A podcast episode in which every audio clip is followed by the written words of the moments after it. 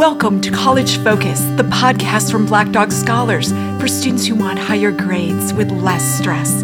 I'm Rita Thompson, your host. This episode is sponsored by friends at Worry-Free P C. If you need help with personal or business computers in the Chicago area, contact Worry-Free P C at x s mail dot com. Hi there, welcome back. This is the third in a series of podcasts about writing faster, and today we're going to focus on the introduction. A lot of you might agree that's the toughest part, is just starting, because you've got the terror of the blank page in front of you. All right, let's get started.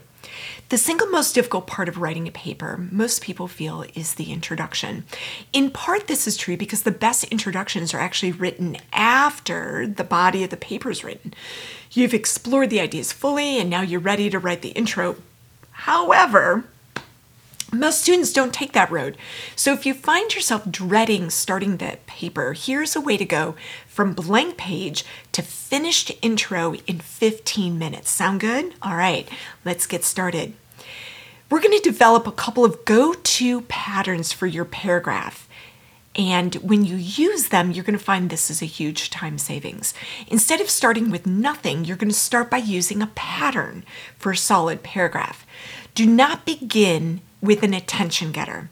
This is so sixth grade, and it brings to mind disastrous missteps of prose. Instead, set the scene.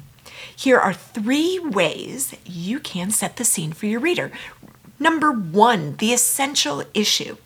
Many courses are organized around an essential question or several essential questions that drive the readings, the discussion, the assignments. What are the essential questions for your course? Turn one of those questions into a statement like this.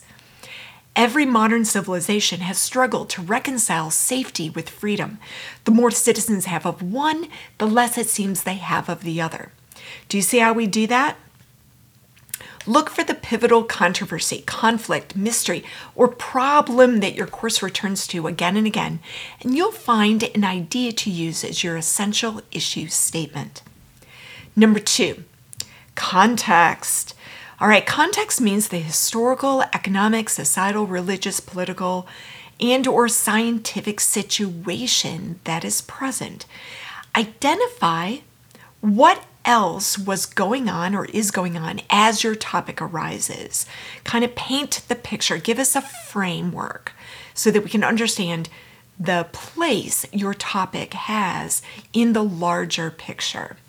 Don't begin with the dawn of time, unless, of course, your course begins there. Instead, give us the wide-angle lens view of the general situation. Where can you get a larger sense um, of the context? Look at the introduction to your textbook, or look at your course syllabus for ideas. Those are great places to get some ideas. All right, number three, the situation vignette. Set the scene with just a little bit of creative writing. This works best for political science, history, or sociology papers, or similar courses. Start by thinking of a situation. It could be true, but it could also be hypothetical. And write in a way where you use sensory detail. The situation could be something that illustrates an idea in your paper. Now, I gotta warn you, this takes a little bit of writing technique. You have to be able to move smoothly after about three sentences of narrative into academic prose. So it's not for a beginner writer. Now, if you would like examples of these, and my absolute number one favorite way to start an introduction, please look in the show notes for the link and click it. Give us your email, and I will send you my favorite introduction pattern right to your inbox. This is going to be a huge time savings for you, and it will really kind of set the tone for your papers that you are a sophisticated thinker and writer. All right, now here are two things to avoid at all costs. Never use a rhetorical question to begin your paper. These are best left to the master writers. It always sounds contrived and amateurish. Every writing teacher's nightmare story is a rhetorical question introductions gone wrong. Also, never start with a quotation. You know the old, Plato once said, your quotes are best used for evidence, and evidence should not be present in your introduction. If you want to use a quote from someone else, say a favorite poet or thinker, that is better for the start of a chapter of a book rather than a standard academic paper. Again, it can feel contrived and out of place. Worse, it can become a crutch. It certainly was for me when I was a student. You could weave such a quotation into your conclusion toward the end, but definitely not at the start of your paper. All right, once you've set the scene, add a sentence of transition and then your thesis statement. Your intro is done. Good work.